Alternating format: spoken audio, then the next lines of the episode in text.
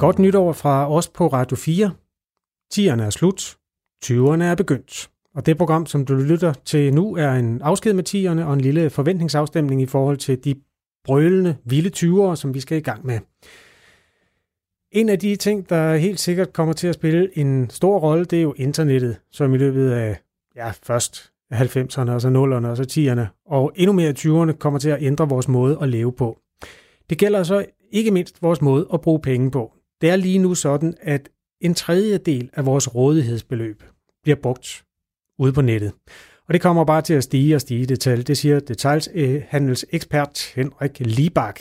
Han har en fortid som direktør i to af de største dagligvarekæder i Danmark, nemlig Bilka og Føtex, og i dag arbejder han med at skaffe lokaler til butikker og restauranter. Det, der er sket, og som bliver ved med at ske et godt stykke ind i 20'erne, det er, at gamle butikker lukker ude i virkeligheden, og nye butikker åbner på internettet. Der er sket en revolution af handlen. I 10'erne der har nethandlen jo gjort sit indtog for, for alvor, og øh, har øh, solgt for øh, over 125 milliarder mere, end man gjorde i 2009. Så øh, et, øh, et, en, en handel, der kommer ind lidt for højre, kan man godt sige, og øh, sætter sig i dag på en over en tredjedel af det samlede disponible for, øh, forbrug for en øh, almindelig forbruger. Det er meget voldsomt. Så hvis jeg har 8.000 for eksempel, når jeg har betalt min bil og min lejlighed og alt det der, så siger du, så bruger jeg en tredjedel af det på internettet? Ja, det gør du. Og det er både øh, dagligvarer, som ikke er så meget øh, endnu, og så er det primært på alt, der hedder non-food, det vil sige, det er meget tøj og sko og isenkram, møbler og så videre, og så øh, også en hel del på koncerter og andre former for oplevelser. Altså en af konsekvenserne af det er jo, at øh, hvis du går ind i en gennemsnitlig dansk øh, brusenbutik eller sådan noget, så har de et hjørne, som bare er en stor lortebunke af julegaver, som venter på at blive hentet af de mennesker, der, der har bestilt dem på nettet. Og omvendt så er der jo en masse posthus, der, der er blevet lukket. Øh, hvad, hvad betyder det, at, at nu har vi vores gang i, i en dagligvarerbutik, når vi skal hente en, en pakke? Jamen det er jeg sikker på, at dagligvarerbutikkerne er rigtig glade for, fordi det trækker en del øh, kunder til. Og tager jeg min egen lille one-man Gallup-undersøgelse for min lokale menu i Harlev, hvor jeg bor, der kan jeg jo se, at øh, der er næsten flere medarbejdere ved den lille, det lille posthus, end der er inde i øh, selve butikken. Og selvfølgelig også ovenpå en Black Friday, som har været meget øh, voldsom, men der er ingen tvivl om, at øh, det skaber en masse trafik til øh, de steder, hvor man kan hente de her øh, pakker. Hvorfor er vi så vilde med at købe ting. Ja, det lyder så bøvet at spørge, fordi det er jo dejligt nemt at købe ting på nettet, men ja, altså, der må også være nogle andre ting, som man med dine sådan, specialistbriller lægger mærke til, at netbutikkerne gør rigtigt. Ja, man kan sige, at øh, netbutikkerne i dag har jo et øh, næsten ubegrænset udvalg, og øh, Samtidig med, så øh, er der næsten altid en netbutik, hvor man kan finde en vare billigere, end man kan i en fysisk butik eller i en anden netbutik. Og øh, forbrugerne i dag er købmænd, og især de øh, unge mennesker, den yngre generation i dag, de er ked af at give for meget for, for varen. Det tror vi alle sammen er, men det er meget nemt, og det medie, der hedder Price Runner, der er Danmark et af de lande i hele Europa, der bruger anvender det medie aller, aller mest. Så hvis du kan købe en vare billigere på nettet, end du kan i en fysisk butik, og du ordentligt købet har et langt større udvalg, så er der rigtig mange, der tyrer til det medie medie, og flere og flere. Du var med til at starte øh, Bilka.dk. Hvad var det, altså dengang man åbnede det der, så var det vel noget, man ikke rigtig vidste, hvor gik, gik hen, eller hvad? Hvordan var det?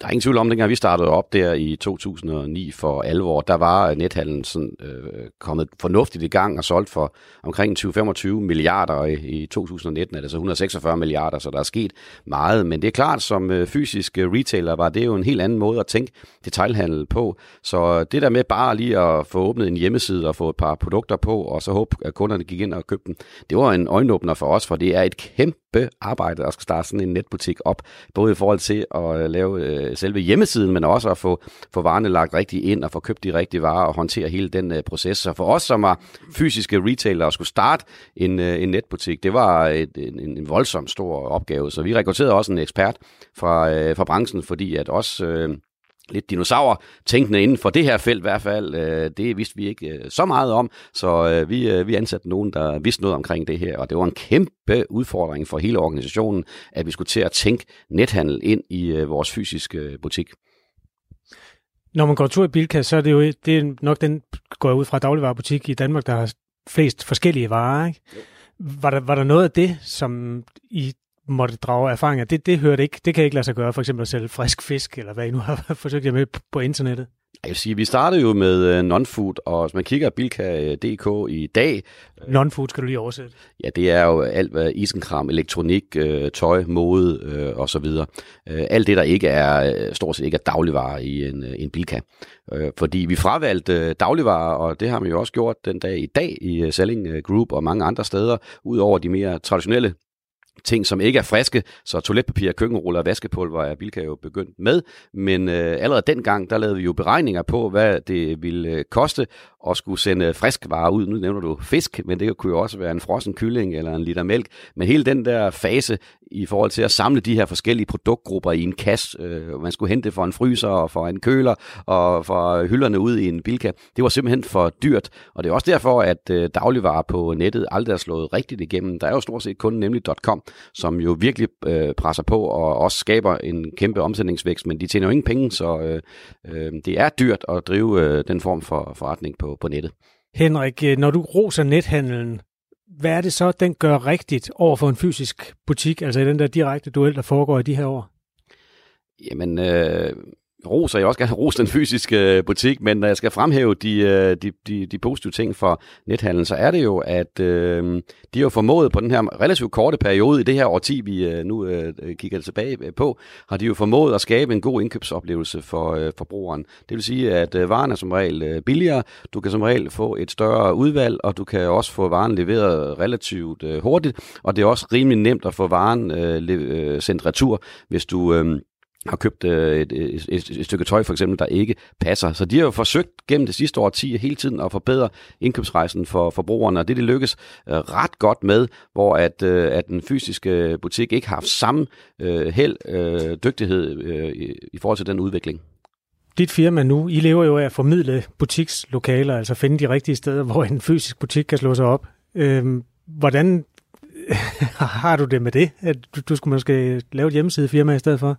Nej, jeg vil sige, at øh, mange taler jo om øh, krise i øh, detaljhandlen. Øh, jeg mener bare, at det er forandringer i detaljhandlen. Der sker mere, end der nogensinde er sket før, så sideeffekten af, at vi handler mere og mere på nettet, det er også, at vi så gerne vil socialisere os noget mere, når vi er ude. Så hele restaurationsbranchen har jo oplevet en kæmpe vækst øh, igennem det seneste årti, og hele øh, underholdningsbranchen, øh, eksempelvis biografer, det kan være lejeland, trampolinland, øh, virtual reality, escape rooms osv., det, det vækster jo meget voldsomt, så jeg tror mere, at vi skal vende os til som forbrugere, og at når vi oplever et indkøbscenter i dag, eller vi oplever en midtby, så er det noget andet, end det var for 10 år siden, hvor det primært var tøj og sko og isenkrambutikker. Så i dag skal vi også, øh, og det, den udvikling er jo allerede godt på vej, at øh, der er langt flere restaurationer. Vi spiser ude som aldrig øh, før, kaffebarer, vinbarer, øh, så, så udviklingen har været undervejs i en, i en lang periode. Hvad med vores øh, behov for at øh, gå ud og shoppe? Altså den der oplevelse, der er i det. Nu er jeg ikke øh, stor tilhænger af at gå rundt og kigge på tøj i mange timer, men det ved jeg, at det findes der mennesker, der gør. Det kunne for eksempel være kvinder. Der er sikkert også nogle mænd, der synes, det er dejligt. Hvad, hvad gør de så nu, hvis de køber... Altså det må da efterlade et tomrum ind i sådan et menneskesind.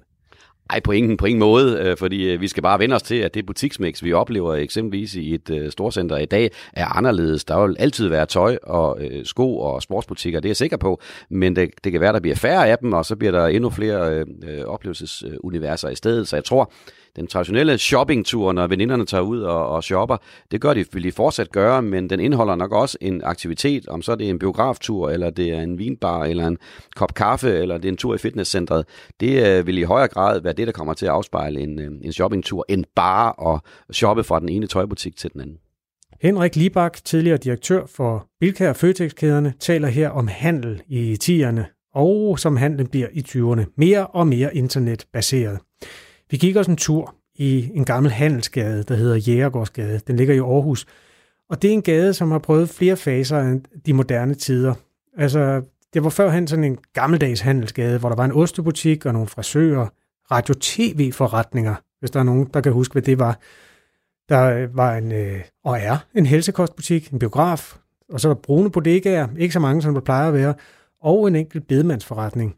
De handlende i gaden, de oplevede den første revolution, da der kom et stort butikscenter øh, for enden af gaden. Der var der stor frygt for, at det ville stjæle kunderne. Og den øh, udvikling har man jo prøvet i andre byer også.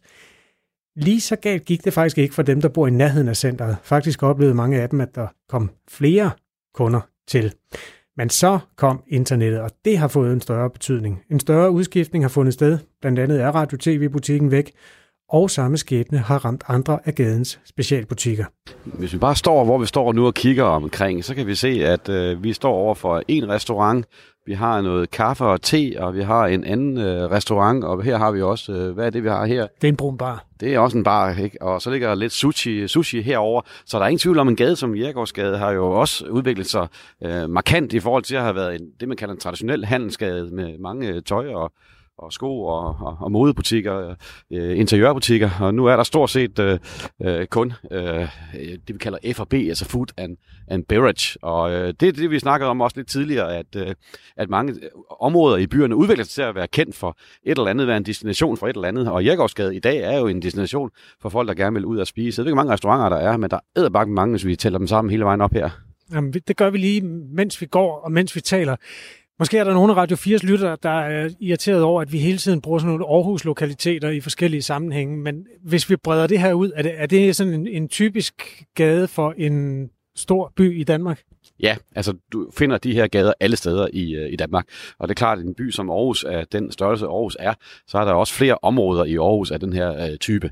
Hvor i de mindre byer er der måske kun en enkelt gade, der er, hvor alt restauration er samlet. Hvor vi i Aarhus er der jo flere områder, hvor at øh, restauration er samlet. Men øh, det er typisk, at, øh, at øh, restaurationerne de stemmer sig sammen i forskellige områder.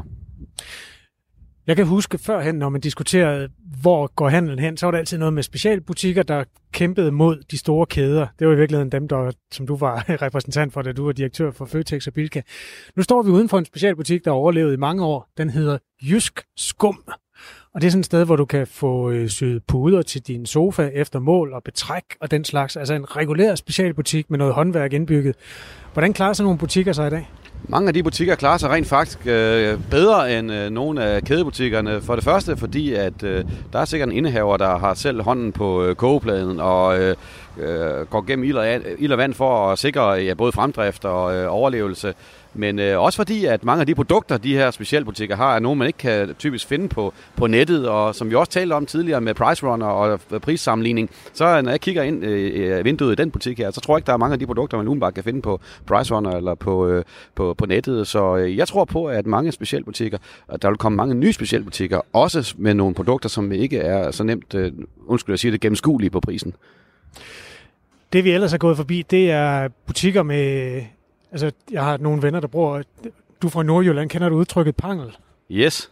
Det er sådan en ting, der er lidt, lidt til pynt og måske lidt overflødig. Og øh, ja, dem er, dem er der nogle stykker af. Altså, vi kan jo sige, noget af det antikviteter, og andre er øh, måske øh, genbrug, og noget er måske interiør. Så jeg tror lidt afhængig af, hvad det er for en øh, butik, vi kigger, kigger ind i. Men nu står vi og kigger over på øh, Danmission øh, genbrug, og der kan vi se, at der er stor aktivitet både inden og uden for øh, butikken. Og som vi også øh, har talt om øh, tidligere, så er genbrug virkelig i øh, stor vækst. Så der vil vi se, vi vil se langt flere genbrugsbutikker øh, fremadrettet.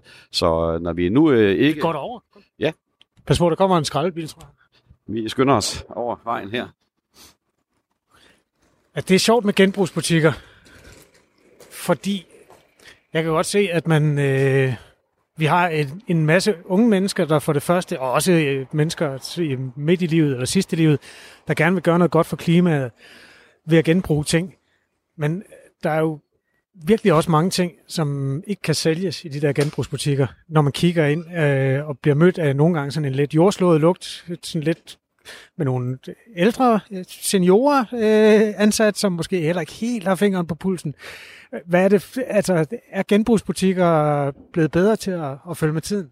Altså, ja, det er de generelt. Der, der er selvfølgelig også en stor differentiering, ligesom der er inden for alle andre segmenter. Der er der også inden for genbrugssegmentet. Så man kan jo møde butikker, hvor at du siger, at man har den her lidt øh, duft af gamle dage, men øh, dem er der færre af, og så kan du få nogle øh, øh med, med, med, med dyre mærkevarer, øh, om det er Louis Vuitton, eller Prada, eller Mulberry, Burberry og så videre, lidt dyre. Dem er der ikke så mange af i Danmark endnu. Der er nogle enkelte i København, der har øh, specialiseret sig i, i det. Så, så det vil sige med det, der er hele spektret, både fra, fra den ene yderlighed yderlighed til den anden yderlighed. Vi kan spørge, om vi må gå ind og kigge. Det kan vi jo lige så godt. Hej. Hej. Vi går lige og optager til et radioprogram. Er det okay, vi går rundt og kigger på jeres ting herinde? Ja. Tusind tak. Nej, lad det være. Jamen, vi må ikke købe noget. Jo, jo. I må ikke tage det. Nej, det gør vi heller ikke. Ja, Henrik Libak, øh, lad os se, om vi kan finde noget øh, Louis Vuitton. Der er der mange forskellige øh, mærker her, og vi må også sige, at der er stor aktivitet. Når vi kigger ind i nogle af de traditionelle tøjbutikker, så går der ikke så mange mennesker, som der gør her. Øh, det er, der er rigtig mange kunder øh, sådan en, en formiddag her, og øh, det er det generelle billede, vi ser i øjeblikket rundt omkring i hele landet, at, øh, at der er rigtig mange mennesker i genbrugsbutikkerne. Nu kommer der sådan en bemærkning fra min egen øh, verden, og det går op for mig nu, hvor vi står i sådan en butik her, at når jeg går ind i en butik af et eller andet kæde, så ved jeg lige præcis, hvad de har. Øh, og det gør det også, hvis jeg gør det i Lissabon, eller jeg gør det i... Jeg har aldrig været i Kina, men jeg, eller det er også et dårligt eksempel, men øh, i hvert fald i, i Thailand eller sådan noget. De har det samme, og at man, man ved lige præcis, hvad man får. Herinde, der kan man få en lille en overraskelse. Tror du i virkeligheden, det er i høj kurs? Det er jeg sikker på, det er, fordi at når tingene bliver så homogene, og vi sidder på Price Runner og kigger på det store udvalg på øh, nettet, og også i mange af tøjbutikkerne kigger på det, vi kalder stangvarer, øh, basisvarer, som øh, hænger i stride strømme, så kan vi sige her, der hænger jo en for enhver by her, og for enhver havn, og enhver farve, og enhver størrelse, så der er rigtig mange, der godt kan lide at komme ind og shoppe rundt og kigge, og se om de kan blive inspireret og finde noget spændende, som man i hvert fald ikke vil finde i en af de traditionelle butikker, så jeg tror helt klart, at oplevelsen er en stor del i det at komme igen genbrug os. Vi kan lige sige, at øh, prisniveauet her er sådan ikke i den helt lave ende, men heller ikke i den helt dyre. Her har vi sådan en, en sweater, en cardigan. Only, only, en only cardigan her til 50 kroner, og øh, jeg ved ikke, hvad den har kostet i en only butik, men nu ikke, den har kostet 200-300 kroner. Jo, mindst. 350, tror jeg. Ja. Der er store knapper. Ja. Hvad siger du med de der øh, sådan mere specialiserede, mere mærkevareorienterede øh, genbrugsbutikker? Hvor, hvor, hvordan ligger priserne der? Jamen det er jo, hvis vi kigger i London, der, det var den sidste, jeg så, hvor at øh, eksempelvis så havde de en, øh, en Burberry-jakke, jeg kunne se, den kostede normalt 6.000, den koster 3.000 kroner, så det var jo halv pris, så der er jo en stor besparelse at hente, og det er klart, at folk vil tænke 3.000 for genbrug, det er en høj øh, pris, men det er det jo ikke, hvis man sparer 50% på en øh, vare, der ser frisk og ny ud. Henrik Libak, som du hører her, han har besøgt mange danske handelsbyer og se på, hvad der sker med byerne, når de rigtige butikker, altså dem, der lyser gaden op, dem, der har varer i vinduet, dem, der giver os noget at kigge på, når de forsvinder. Og konklusionen er, at der er ikke to byer, der er ens på det her punkt. Der er mange mindre byer, hvor at, øh, der er fuldt udlejet i de her øh, mindre provinsbyer i gågaderne, og så er der andre, der står gabende tomme. Så jeg tror, at det er også noget med indstillinger at gøre. Det er noget at gøre med, at dem, der driver byen, det kan være en cityforening, en handelsforening, det kan være kommunen, det kan være ejendomsbesidderne, det kan være mange interessenter, som gør, at, øh, at de formår at skabe et, øh, et godt miljø, også kigger ind i, hvad er det forbrugerne, de øh, efterspørger. For hvis man driver en, øh, en, en by som Struer eksempelvis, og man stadig tror, at der kommer en ny fotoforretning, eller der kommer øh, flere nye sko skoforretninger, tøjforretninger, så skal man tro om, og, for det kommer ikke til at ske, men hvis man formår at udvikle en by og lave øh, et, et lækkert restaurationsmiljø, og man laver nogle fede julemarkeder eller noget andet, så er der masser af små byer, der har masser af liv og aktivitet i, i dag. Så det er ligesom alt andet i livet, man får som fortjent, så er, følger man ikke med tiden, jamen så ryger man bagud. Og det er der mange byer, der desværre gør. Nu er vi ude i nogle store linjer i forhold til, hvordan butikker ser ud, og hvad nethandlen gør rigtigt, og hvad nogen har gjort forkert måske. Hvem er det egentlig, der er forsvundet? Altså når du kigger på de der butikker, som har måttet lade livet over for øh, internettet, hvad er det så, der ikke er der mere? Hvis jeg skal være lidt hård, så er det de butikker, der ikke har fulgt med tiden.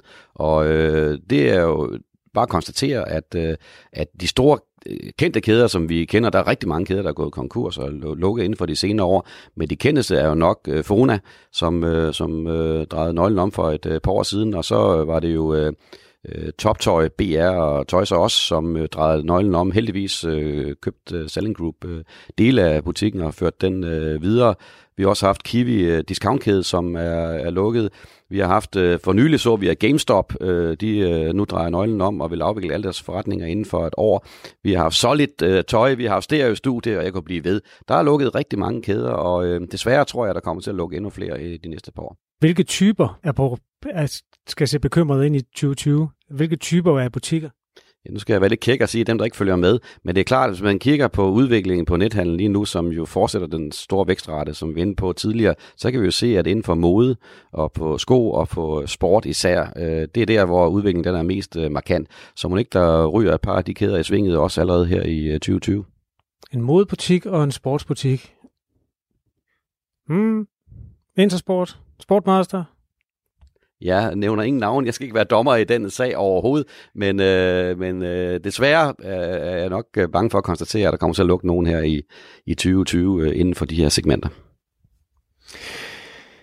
Der findes jo stadigvæk stribevis af butikker, og det er jo også stadigvæk dejligt at gå en tur og shoppe. Der er også blevet bedre plads, har jeg lagt mærke til. Jeg handler altid op mod jul, fordi jeg ikke øh, har nået at hente mine gaver inden da. Der er blevet enormt god plads den 22. og 23. Men der er stadig butikker, det er en det, jeg vil sige. Hvad er det for nogle typer af butikker? Og nu må du ikke sige dem, der har fulgt med tiden, men mere sådan, hvad er det, de gør rigtigt? Jamen, det er jo øh, lidt det, vi har været inde på. Dem, der formår at lave et samspil, øh, og så jeg skal fremhæve en kæde som øh, Elgiganten for eksempel, jeg kan også fremhæve øh, Power, men de har jo fulgt med tiden. De kører prismatch på, øh, uanset øh, hvilken konkurrent der nu har en billigere penge, så matcher de, øh, så matcher de prisen. De har et øh, stort øh, udvalg, de har en meget velfungerende øh, webshop, øh, click and collect, og de har egentlig gjort alt det øh, omkring øh, det, jeg kalder cross-channel, og det med at møde forbrugeren, hvor at forbrugeren ønsker at og, og, og møde en. Så der er helt sikkert rigtig mange gode eksempler på øh, kæder, der, der følger med tiden. Øh, og det vil der også blive ved med at være, fordi forbrugeren har jo ikke dømt en fysisk butik ude. Det kan godt det lyder lidt som øh, dommedagsprofetier. Det er det på ingen måde, fordi den fysiske butik har jo sin berettelse for kunder, vil jo gerne ud, opleve, have en god Øh, øh, oplevelse af en god øh, service. Så hvis de fysiske butikker øh, opper sig endnu mere på, på serviceniveauet og på, øh, på oplevelser, så har de helt klart deres øh, berettelse, og der vil være nogle af dem, der er i dag, der vil op sig yderligere, der vil også komme nye til. Det er jeg slet ikke i tvivl om. Nu har vi talt meget om øh, altså butikker inden for tøj eller øh, sport eller sådan noget. Der står så også dagligvarerbutikkerne midt i det her. Du har været direktør for nogle af dem øh, i Føtex og Bilka. Og en af de forandringer, jeg har lagt mærke til, der er sket i løbet af 10'erne, det er, at de har længere tid åbent end nogensinde før. Jeg har en datter, der arbejder i Rema 1000 i en lille provinsby. Der er åbent til kl. 22 nu. Hvad betyder det for hvad skal man sige, muligheden for at tjene penge, når man er en, en butik? Så kan vi snakke om, hvad det betyder for kunderne, for det er formentlig dejligt. Men hvad, hvad, hvad betyder det for butikkerne, at de er nødt til at have åbent døgn rundt næsten? Jamen, det lyder næsten som, at øh, vi skal have medlidenhed med kæden om, at de holder åben. Altså nettet har åbent 24-7. Nu ved jeg godt, at på dagligvarer, der er det ikke slået helt igennem endnu. Men det er klart, når man går en tur i en lille provinsby, og så ser de lukker om lørdagen kl. 1, og man ved, at nethandlen er åben 24-7, og rundkøben har de større udvalg og til billigere penge. Det er, man er simpelthen nødt til at holde åben, og kunderne, altså møde kunderne, hvor kunderne ønsker at møde en. Og hvis man har en travl hverdag, og man øh, har været på arbejde, og man har været ude og, og dyrke sin sport, og man har, og har skulle spise sin aftensmad, jamen så er det irriterende, hvis butikken ikke har åbent, hvis det er der, man har tid til at handle ind. Så for mig er det givet, at de er nødt til at holde åben der, hvor kunderne de ønsker at holde åben på. Og det er klart, det giver jo nogle logistiske udfordringer, når man skal lave sine bemandingsplaner, men, øh, men det, det, kan, det klarer man i dag ved at, at være dygtig og have en fleksibel øh, organisation, hvor man kan have medarbejdere på hele dagen på forskellige øh, tidspunkter. Så det er et konkurrenceparameter, og selvfølgelig holde de længere åbent, for det forventer kunderne. Og jeg er heller ikke øh, et øjeblik i tvivl om, at en mand, der er rundet butiksverdenen, som du er, synes, det er, det er fint, at butikkerne har åbent så længe. Det synes jeg for så vidt også, som forbruger. Men det er også bare en kæmpe omvæltning i forhold til dengang jeg var barn. Altså der hed det 1730. Der lukkede, øh, der lukkede øh, almindelige butikker, og så var der vist åbent til kl. 19 eller 20 om fredagen. Det måtte de gerne. Det var noget med en lukkelov og sådan noget, man har kæmpet mod. Er det en mur, der bare er blevet slået ned? Hvordan, hvordan ser det ud? Sådan, det er jo noget politik, det her. Jo, men nu er jeg ikke tilhænger af hverken protektionisme eller beskyttelse på den måde, så jeg, jeg synes, det er helt fint, at øh, lukkeloven er blevet liberaliseret, fordi at øh, det, øh, vi, vi, vi skal være til som butik for kunderne. Og hvis kunderne gerne vil handle på om aftenen eller om morgenen, øh, eller hvor de gerne vil handle, så må vi bare være der for dem. Det synes jeg er helt logisk i forhold til den øh, udvikling, der er øh, også inden for dagligvarerhandel.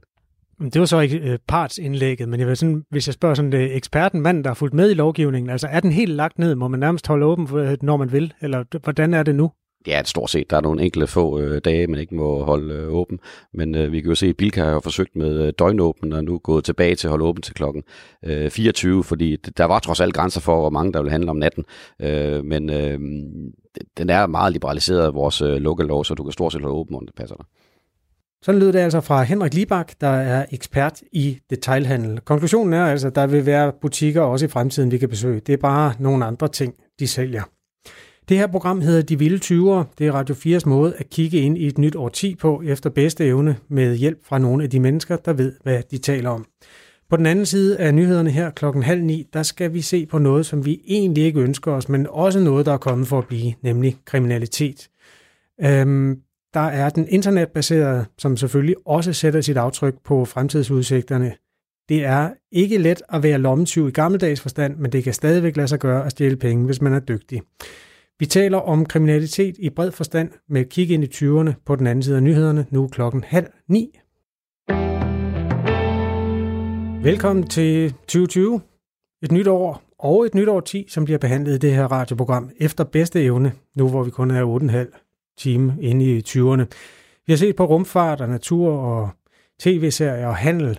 Fælles for så godt som alt, hvad vi lever i og med, så er internettet den store joker, der har forandret det hele. Og nettet har sat et tydeligt aftryk på det, som det skal handle om nu, nemlig kriminalitet. Kriminalitet er en genre, som journalist og forfatter Marie-Louise Toksvig har beskæftiget sig med i det meste af sin karriere. Og vi er jo trådt ind i år 10, hvor kontante penge efter alt at dømme kommer til at forsvinde næsten totalt. Altså sædler og mønter har længe været på vej ud, og er blevet erstattet sådan lidt af gangen af betalingskort, mobile pay og andre digitale måder at løse det her med betaling på. Og det betyder jo, at det bliver sværere at stjæle penge sådan op af folks lommer, hvis man er 20 i gammeldags forstand. Men det betyder ikke, at kriminalitet er afskaffet, siger Marie-Louise Toksvig. Når der ikke er nogen redde penge, så er det fordi pengene er et andet sted og på en anden måde. Og der er jo ingen tvivl om, at noget af det, der virkelig har, har krævet ekstra, ekstra, ekstra ressourcer hos politiet, øh, er indsatsen mod al den digitale kriminalitet, vi ser. Altså at, øh, at hvor man ikke, og det er jo ikke fordi det nødvendigvis er de samme, men hvor, hvor du før kunne bryde ind i nogens hjem og stjæle deres penge, ja, så, så bryder man i dag ind af andre veje. Man aflurer din, øh, din kode, når du står og betaler øh, nede i, i Fakta, eller man, øh, man hacker din computer af andre veje, man får dig til at, at, at dele et billede af dit nøgle, nem ID nøglekort og give dine adgangskoder. På alle mulige forskellige planer har vi denne her øh, økonomiske kriminalitet, som i vid, vid udstrækning er net øh, baseret.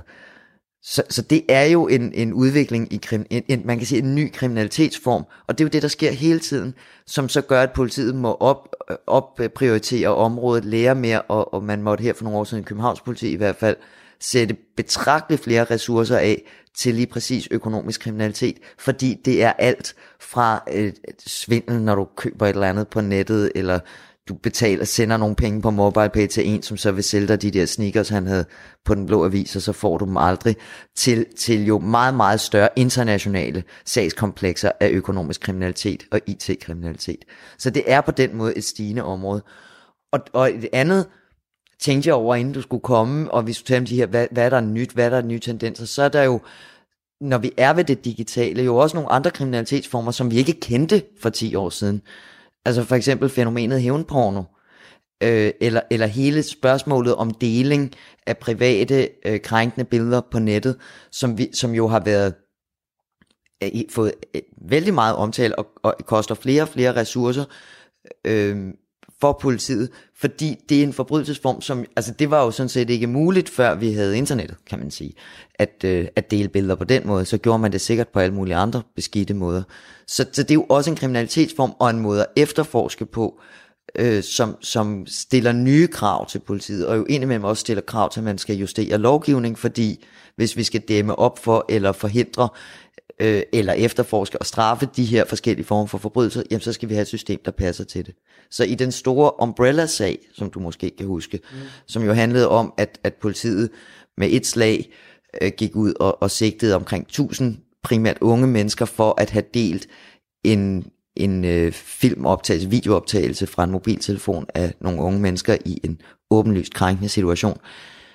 Øh, det, det gav os jo pludselig et indblik i et fokus på, dels, det er altså ulovligt at dele billeder af mennesker i den situation, og det er, du, udover at du krænker dem, som er på billederne, når du sender det videre, så, så kan du sådan set også dømmes for at, at krænke den, du sender det til.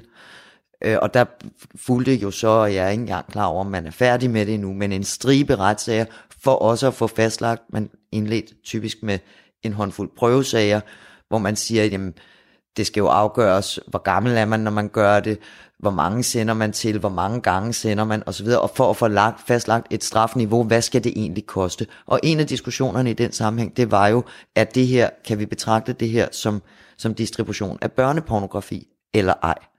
Og alt det skal jo, går jo igennem langsomt, langsomt, langsomt arbejde i retssystemet for at få afklaret, hvor går grænserne, hvor ligger niveauerne, hvad er forskellen på det ene og det andet, så vi får opbygget en praksis for det. Det er i hvert fald en ny kriminalitetsform, der er kommet i dette årti. Ikke? Jo, og i og med, at internettet er den store gave, altså, som vi har fået, vi mennesker, så har den jo også udstillet, eller det, nettet, mulighederne med nettet har udstillet, hvor grønne vi er i forhold til alt det nye her. Øh, der er både de ting, du beskriver der, og jeg kan, ikke, jeg kan ikke styre udenom skattesagen på en eller anden måde, at vi også som samfund har været så blåøjet, at hvis der sidder en mand et eller andet sted og siger, I skal sende mig de her penge, fordi det er noget refusion, det har jeg ret til, at man så når at sende ham 12 milliarder, før det går op for os, at det er ikke hans penge. Altså, hele internettet udstiller på en eller anden måde, at vi også er digitale småbørn stadigvæk, ikke? Jo, eller du kan sige, de, de uh, muligheder, der er med, med ny teknologi, som jo i masser af sammenhæng er fascinerende. Det slog mig også for nylig, at vi jo, nu, nu taler du om svindel på nettet, men, men i hele diskussionen om overvågning og så videre i det offentlige rum, og jeg hørte senest, at man også nu skal til at have overvågning af fiskerne i Kattegat, for det skal på en digital elektronisk måde sikres, at de fisker det rigtigt øh, så har man jo fra regeringens side nu også foreslået øget overvågning i det offentlige rum. Og i den forbindelse siger øh, justitsministeren, han nævnte, da han præsenterede det ved et pressemøde, at, at hans egne døtre for eksempel kunne føle sig tryggere, når de færdedes i, i Storkøbenhavn, i S-togene osv., over at der var sad et kamera overvåget. Og det er da rigtigt, at hvis der sidder et kamera og filmer, når jeg bliver overfaldet på en, på en togstation, så er sandsynligheden for, at de fanger ham, der gør det jo større, eller hende, der gør det større. Men jeg, jeg vil jo helst undgå overhovedet at blive overfaldet.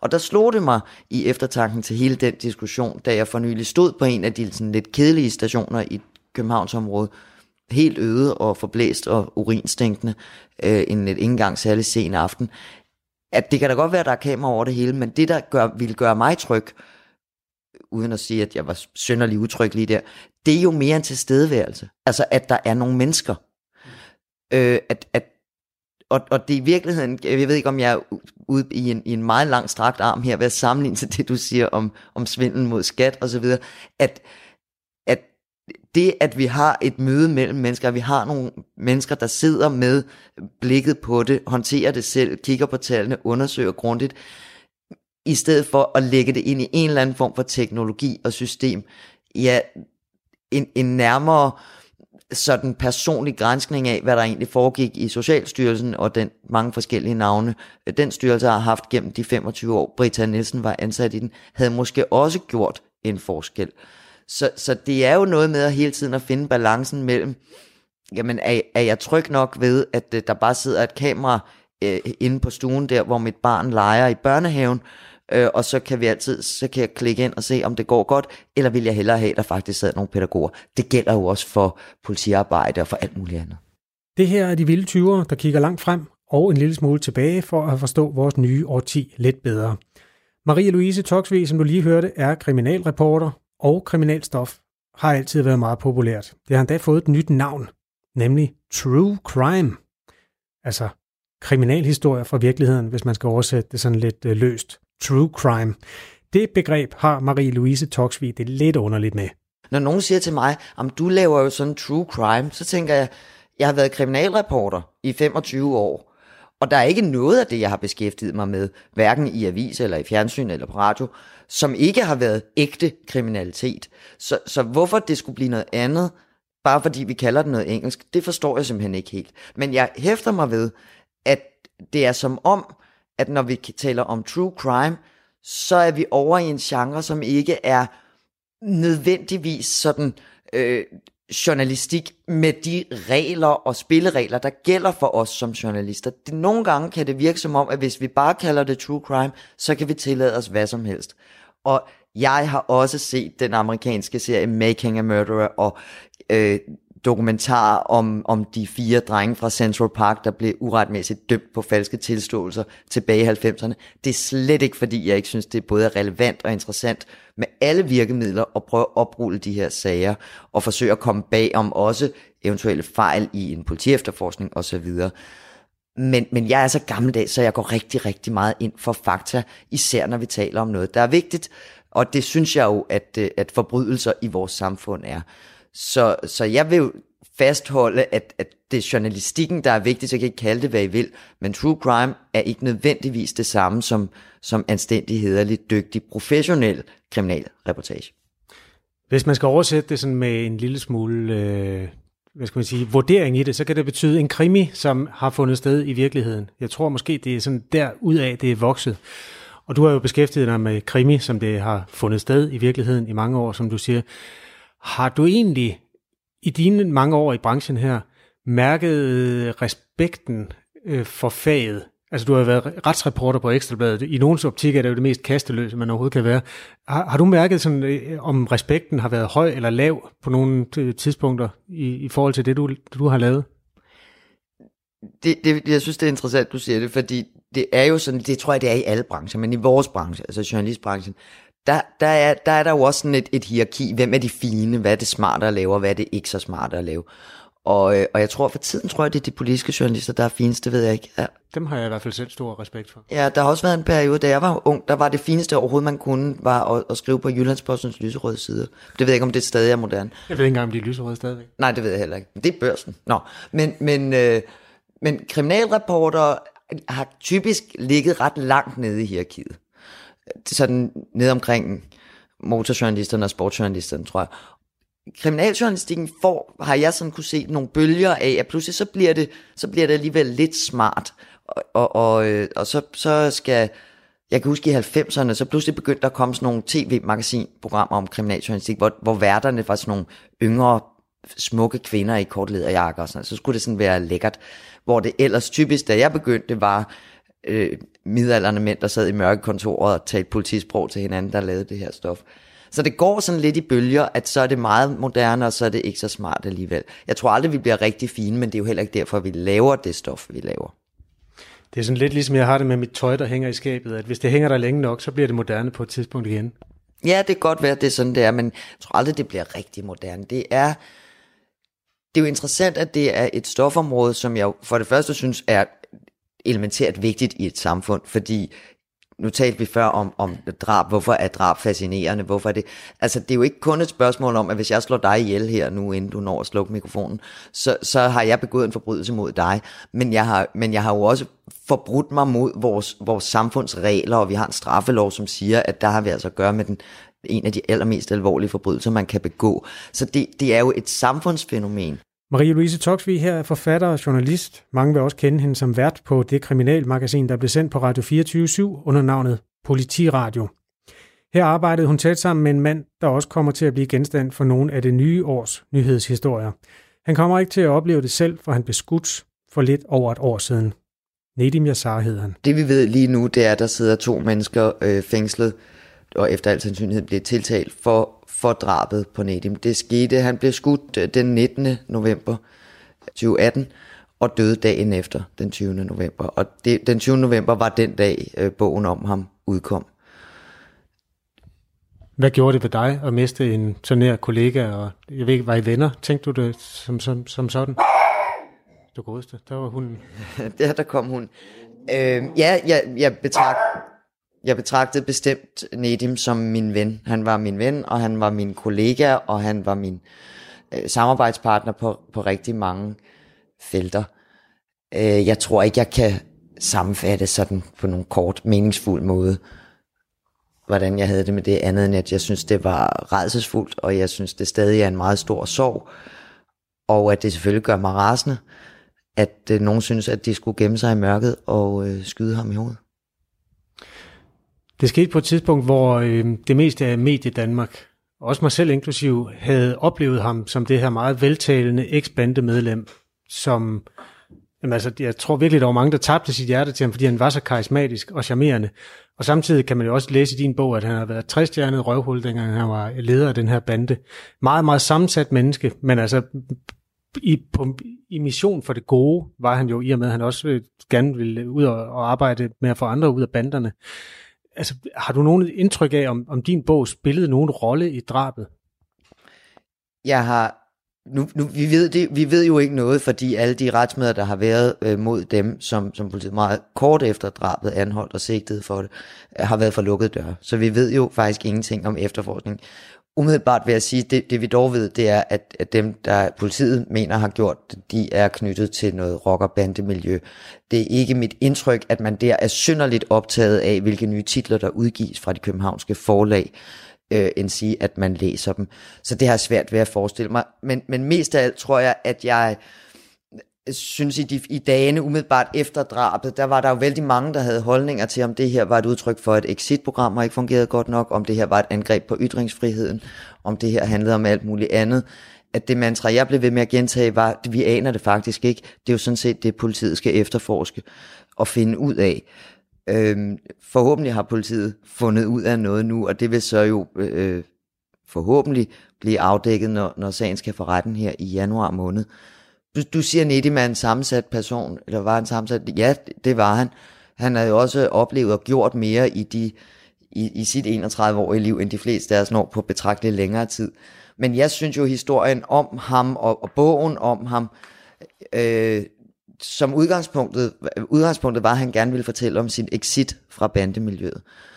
Og, øh, og det er jo også et stort og dyrt og vigtigt tema at beskæftige sig med. Men faktisk i løbet af mit samarbejde med Nedim, blev jeg mere og mere optaget af at fokusere ikke så meget på exit, som på entry. Altså det, der kommer efter exiten. Det, det er en kæmpe opgave, og jeg har meget stor respekt for beundring for dem, det lykkes for faktisk at påtage sig ansvaret for, for det, man måtte have gjort. Hvilket i Nedims tilfælde var rigtig mange grimme ting. Ikke? Og, så, og så kunne stå ved det, og kunne bære det, for derefter at kunne angre det, og på en eller anden måde få både andres og sin egen tilgivelse. Det er den tunge proces. Det sagde Marie-Louise Toksvig, som er journalist og forfatter til tre bøger om centrale figurer i det kriminelle miljø. Bogen om Nedim Yassar, den hedder Rødder. Den kan jeg godt anbefale, og den fortæller altså historien om den her, til at begynde med, lille dreng, usikker fyr, der kommer til Danmark som fireårig og møder sin far for første gang. En far, der er rutineret kriminel og glad for lange fester, og en slagsbruger, og med ham som en slags øh, forbillede måske, vokser den unge mand op i Ballerup, hvor han lærer at hævde sig med vold og magt. Han får opbygget et lille imperium og en bande, som han bliver leder af, og han skaber sig også mange fjender. Og undervejs, når, undervejs der når han til øh, det sted, hvor han har svært ved at holde sig selv og det hårde bandeliv ud længere. Der mangler to kapitler.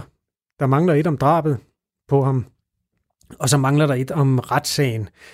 Drabet skete, som det blev sagt, lige efter at bogen var udkommet i sin første udgave. Jeg ved, at Marie-Louise Toksvig godt kunne tænke sig at opdatere bogen, men det kræver så, at der bliver sat punktum i den her retssag, drabsagen.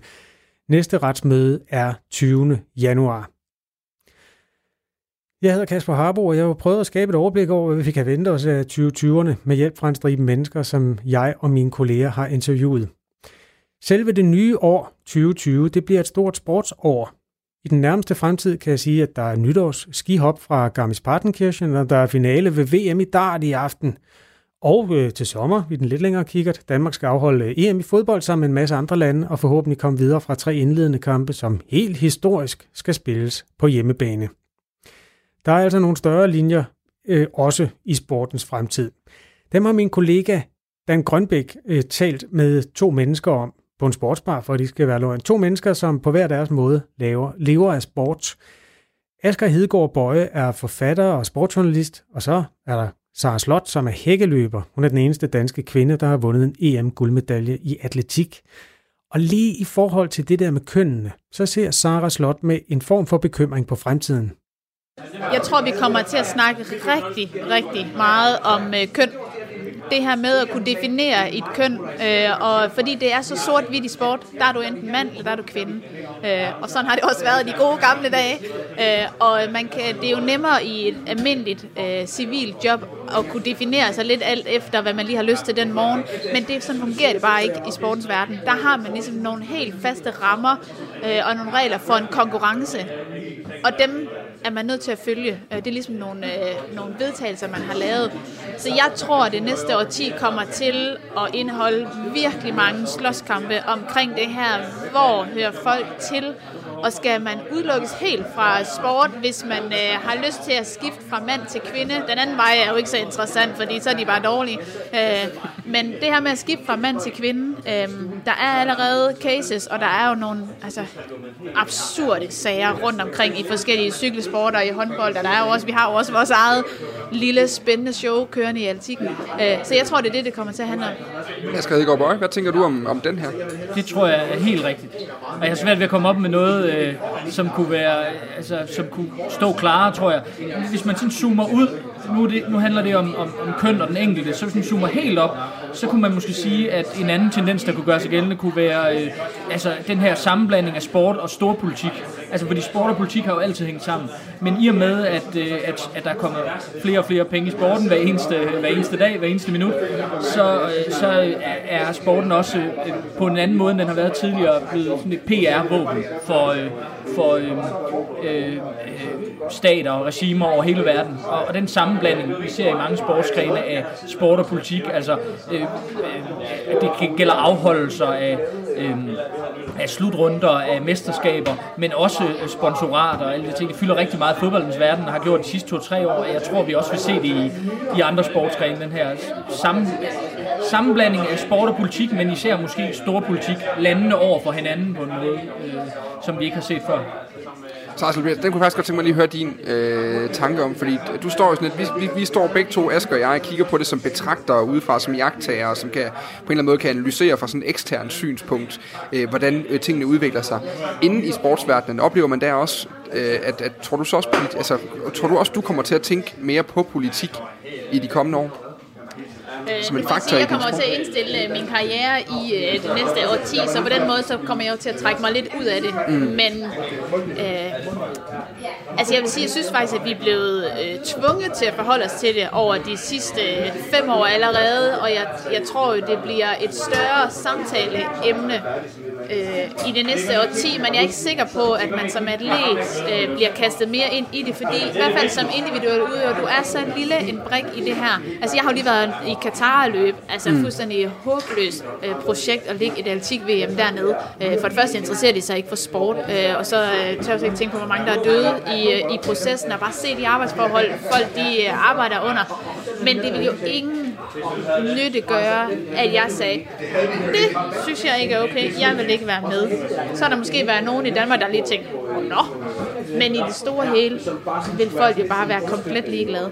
Det kan selvfølgelig være det lidt anderledes, hvis nu hele det engelske fodboldlandshold vælger at trække sig og sige, vi vil simpelthen ikke være med til, at der ligger den her slutrunde i Katar. Der har man en, altså fordi der er ligesom et, et, et, det er et større hold, der er nogle flere, der, øhm, der gør det, men som ene udøver, du har, du har ikke noget at sige i det her. Øhm, og det, så det er blevet trukket ned over hovedet på os i forvejen, men jeg tror, det bliver, det bliver mere udtalt, fordi det er også færre og færre lande, der kan retfærdiggøre og holde de her. Altså, det er kun Øh, et diktatur, øh, sådan, hvor at en regering kan, kan bestemme, det synes jeg er en god idé, det her, hvor Putin kan sige, det er en skide god idé, det gør vi det her. Der er jo ikke, altså, der er en grund til, at vi ikke kan holde store arrangementer i, i Danmark, sådan, du kan jo ikke retfærdiggøre over for en, nu er vi selvfølgelig ikke så stort et land, men så lad os tage Sverige, eller sådan, altså, du kan ikke retfærdiggøre over, når tallene kommer ned på papir, og sige, jamen der er en grund til, at vi ikke kunne redde alle de her kraftpatienter og bygge det nye sygehus og købe de nye scanner, det er fordi, vi har brugt, jeg ved ikke, hvor mange milliarder på at holde sportsevent.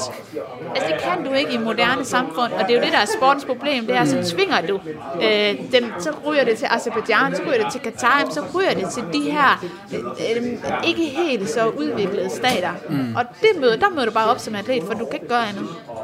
Jeg skal gå der er to spørgsmål. Øh, for det første, så var Sara Slot lidt på det med atleternes rolle i det her. Den her diskussion, den kunne faktisk også godt, og vi sad faktisk også og snakkede om at have den med i udsendelsen om tierne, fordi det er et centralt, øh, det har været et centralt område, også altså, noget, vi har diskuteret gang på gang på gang på gang.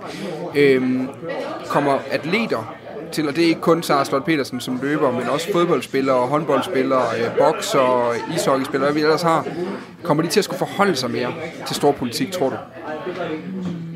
Ja, både og, øh, men jeg er jo ikke dem, der har ansvaret, synes jeg. Altså, øh, jeg synes jo, at ansvaret ligger et andet sted. Den ligger hos altså, sportens myndigheder især, men også hos de øh, nationale forbund og de internationale forbund, fordi man kan jo ikke, man kan jo ikke sige til en udøver, at han eller hun skal blive væk fra en konkurrence, øh, øh, fordi... Øh, øh, hvis han eller hun synes, at, at, at det er et problematisk sted, at bliver afholdt. Hvorfor altså, ikke det? kan man, jamen, så, så jamen, kan du ligesom det, det kan man tage et stand og bruge det er jo ikke, det, er jo, det, det rykker ikke noget for det første, som, som du siger, Sarah, men, men det er heller ikke atleternes ansvar. De dyrker sport. de er ikke politikere. Det er, der, det er der andre, der er i sportens verden. Der er masser, der gerne vil være politikere. Det er dem, der skal træffe øh, valgene, og det er, det er deres ansvar. Øh, så altså, hvis, hvis, øh, hvis, øh, nu taler vi om Katar. Katar skal afholde VM i 2022 i herrefodbold, ikke? og hvis, hvis Danmark kvalificerer sig, det håber vi jo alle sammen på, så er det jo ikke øh, Christian Eriksen og, og Kasper Schmeichel, der skal sige, om de har lyst til at komme. Det er Dansk Boldspilunion eller UEFA, det europæiske fodboldforbund. Så, så det, er jo, det er jo op på det niveau, at man, at man må tage den her kamp, fordi jeg, jeg er enig med det her med, at vi er et sted nu, hvor, hvor rigtig mange af dem, der afholder de store stævner, de store mesterskaber og slutrunder, det er sådan nogle stater, som vi normalt vil sige, dem gider vi egentlig ikke have så meget med at gøre. Men det kommer vi så til, hvis vi gerne vil følge forhåbentlig fodboldlandsholdet, og også øh, dig nogle turneringer nu, øh, stævner nu. Ja, ja, lige før vi er lidt breaking news. Du har jo faktisk lige sagt, at du indstiller karrieren i løbet af 20'erne. Det er ikke særlig breaking. Øh, jeg bliver, hvad bliver jeg, 33, øh, så øh, det, det er kommet ud. Ja, ikke særlig breaking, men dog en form for news, der kommer til at ramme dig i løbet af 20'eren. Hækkeløberen Sara Slot kommer til at indstille sin imponerende karriere. Og jeg tror godt, jeg tør tilføje, at en hel del andre topidrætsfolk kommer til at gøre det samme, medmindre der bliver opfundet en eller anden energidrik, der giver dig evigt liv. For uden Sara Slot, så var det forfatter Asger Hedegaard Bøje, du hørte i indslaget, interviewet af min kollega her på Radio 4, Dan Grønbæk. På den måde håber jeg, at vi i fællesskab er fløjet godt ind i 20'erne. Ha' et godt nytår og have en rigtig god 1. januar. Tak fordi du har lyttet med her. Mit navn er Kasper Harbo.